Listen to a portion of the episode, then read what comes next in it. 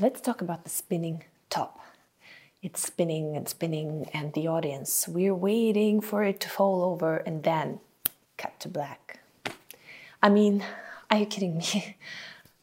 I want to know if it falls over or not, and we're all rooting for it to fall over, but we will never know. Enraged, furious, discussing, and rewatching the movie again and again to find out if he is in a dream or not. I'm talking about Inception, of course, and I hope you've seen it. If not, go ahead and do that. And I mean, is it a strike of genius or was it a mistake to use the cliffhanger? And is a cliffhanger even worth it using it at the end of the story? Let's find out in this new episode. Hi, I'm Diana, and this is Story Artist.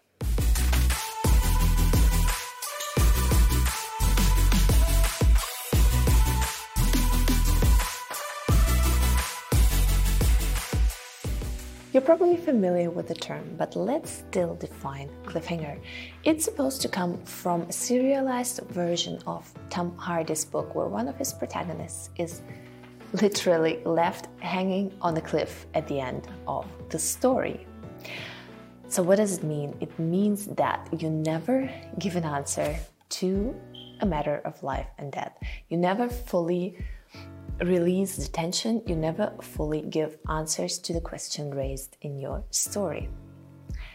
And is it a good idea to do so? And how can you use this tool? Because this tool can be quite powerful, but how can you use it in order to be effective? Recently, the final season of The Man in the High Castle was released and uh, got quite bad reviews because it was left hanging on a cliff. It had a cliffhanger as an ending in the final episode where the people would walk through the portal and it's like, where are they coming from? They're coming from everywhere.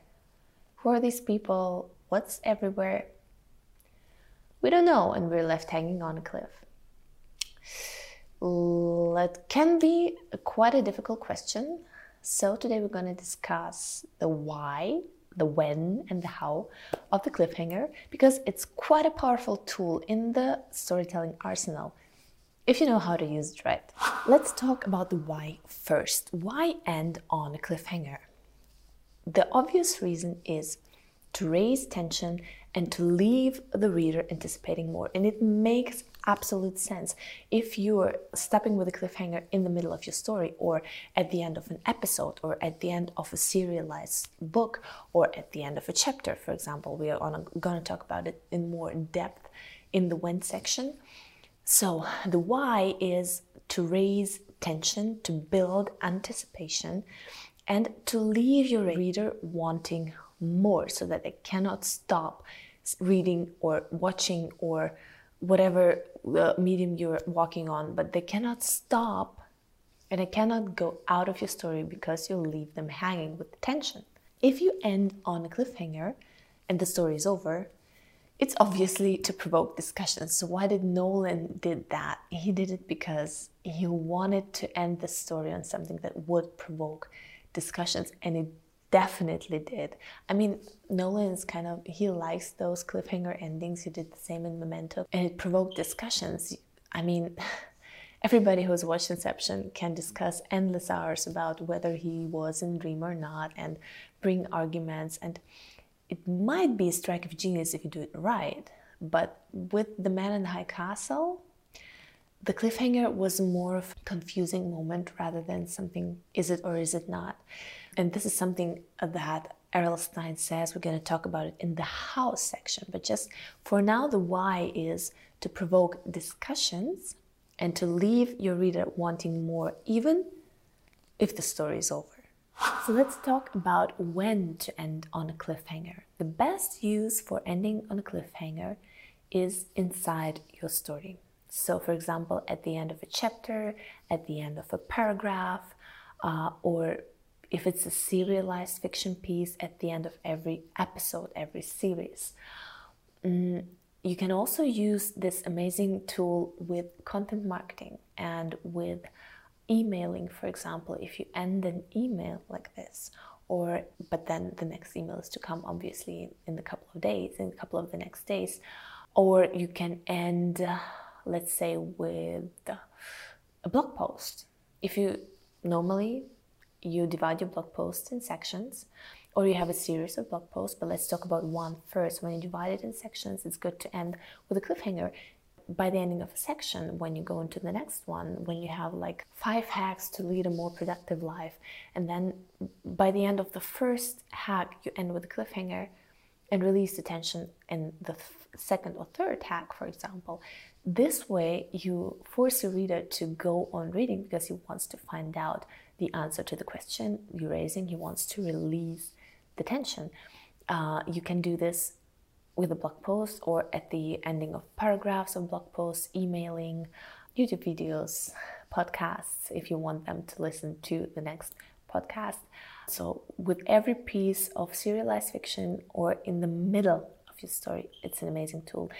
By the end of your story, it's quite tricky, but I like what Errol Stein suggested with the cliffhanger ending uh, and he likes to do it because it obviously it fits the genre and this is one of the other very important examples it has to fit the genre. I don't think that romance readers will appreciate if you end with a cliffhanger. I really don't.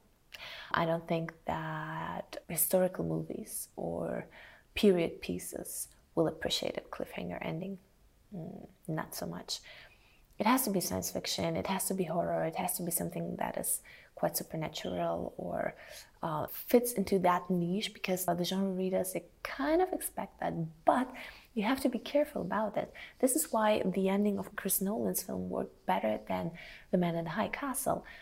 First of all, because The Man in the High Castle ending a series, a TV piece with several seasons, I don't think it's a good way to do that because you had the readers uh, the, or the audience invested into that for such a long time and you really want to answer all those questions and you really want to bring those character arcs to a satisfying ending. And the problem with the man in high castle is that it was not only a cliffhanger but it was really really confusing. So what you want to do instead let's get back to errol stein's trick. You answer all those questions you bring it to a satisfying ending, and in the very end, when the reader thinks everything's fine, you raise a question or is it? And this is the thing that Chris Nolan did. So he brought everything to a satisfying ending. We have this amazing return of Cobb. He returns home to his kids, na, na, na. and then you have this spinning top. And he asks, or is it? So this is an amazing device if you want to end on a cliffhanger, but be aware if you do that, you might raise a lot of discussions and you might scare off readers who actually wanted to see a happy ending for your character or at least a satisfying one, one where all the questions are answered. Let's talk about the how now. So there actually only two possible scenarios for ending on a cliffhanger or bringing in a cliffhanger and it's some new information enters the scene and it raises a question you need a, your reader needs to have answered or the character gets into a situation where you don't know how he's gonna get out of it because it's quite tricky and it might be a matter of life and death but it doesn't have to be. It just has to be tricky and it just have, has to fit the context of the story in order to raise this question of how the heck is he or she going to get out there now let me introduce the open loop technique. I heard about it in uh, Andrew Chaperon's from Tiny Little Businesses email course.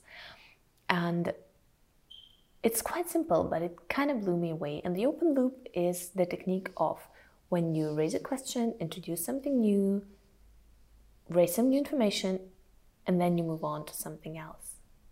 And the reader is like, What? I need this answered. Why isn't he answering it? Where's the answer? And you have to read, for example, for this course was about emailing. So if you raise this question about something new and then you move on, the reader has to read the next email because his brain won't let him do otherwise. He has to finish the thought, he has to answer the question. Let me give you an example. If in an email you say, I know one amazing secret that will turn every reader into a fan, but then I move on, talking about something else, about productivity, blah, blah, blah. Or I say, let's talk about it in the next mail. First, I want to tell you this. You're like, what? Okay, I need to find out the secret. What is this amazing secret? Or if you're talking about fitness, I have an amazing diet that will blow you away and you will lose, I don't know how many pounds in how many weeks, but something that really works. But I'll talk to you about it in the next section. First, let's explore healthy living. You're like, what? Okay, this is a cliffhanger and I need to know that. So I'm going to keep reading. I'm going to keep reading the next section, paragraph, the next email in order to find out. And this is an amazing technique both for fiction and nonfiction as well. So you can introduce it in fiction too. You can bring up some new information or some new person and then move on to the next chapter, to another POV, for example, or you have something else happening that prevents this question from resolving right now.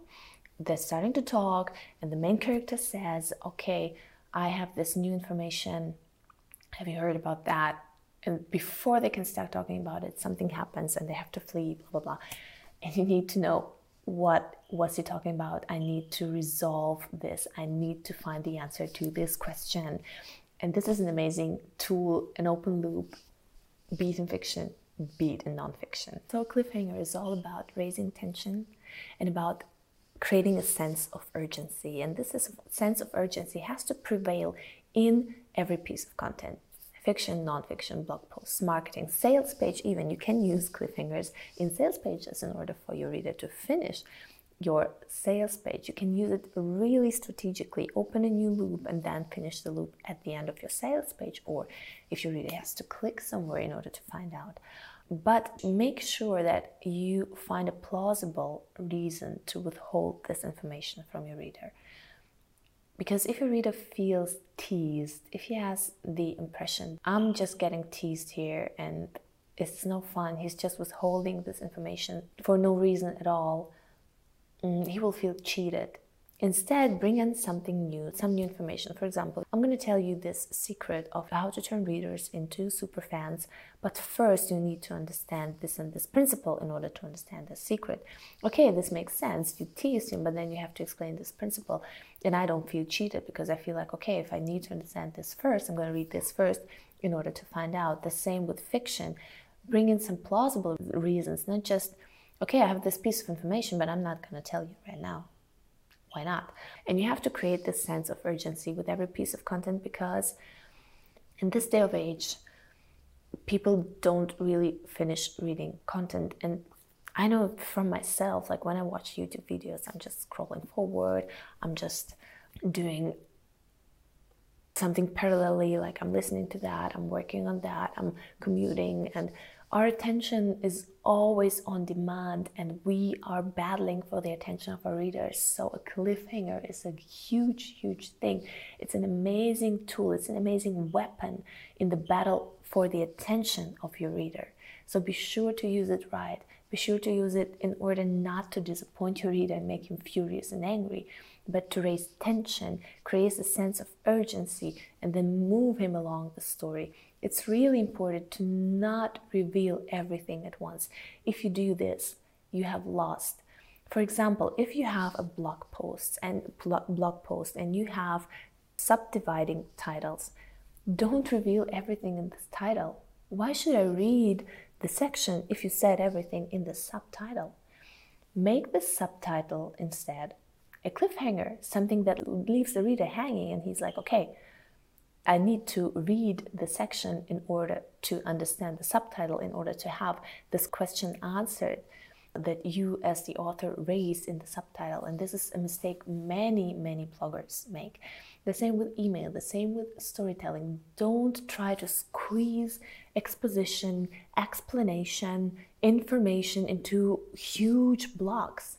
Instead, raise questions and answer them as the story is progressing and make sure that there's always one or several questions that are creating this sense of tension and urgency in your story. If there are no questions hanging in the air, there is no real reason to finish reading your story.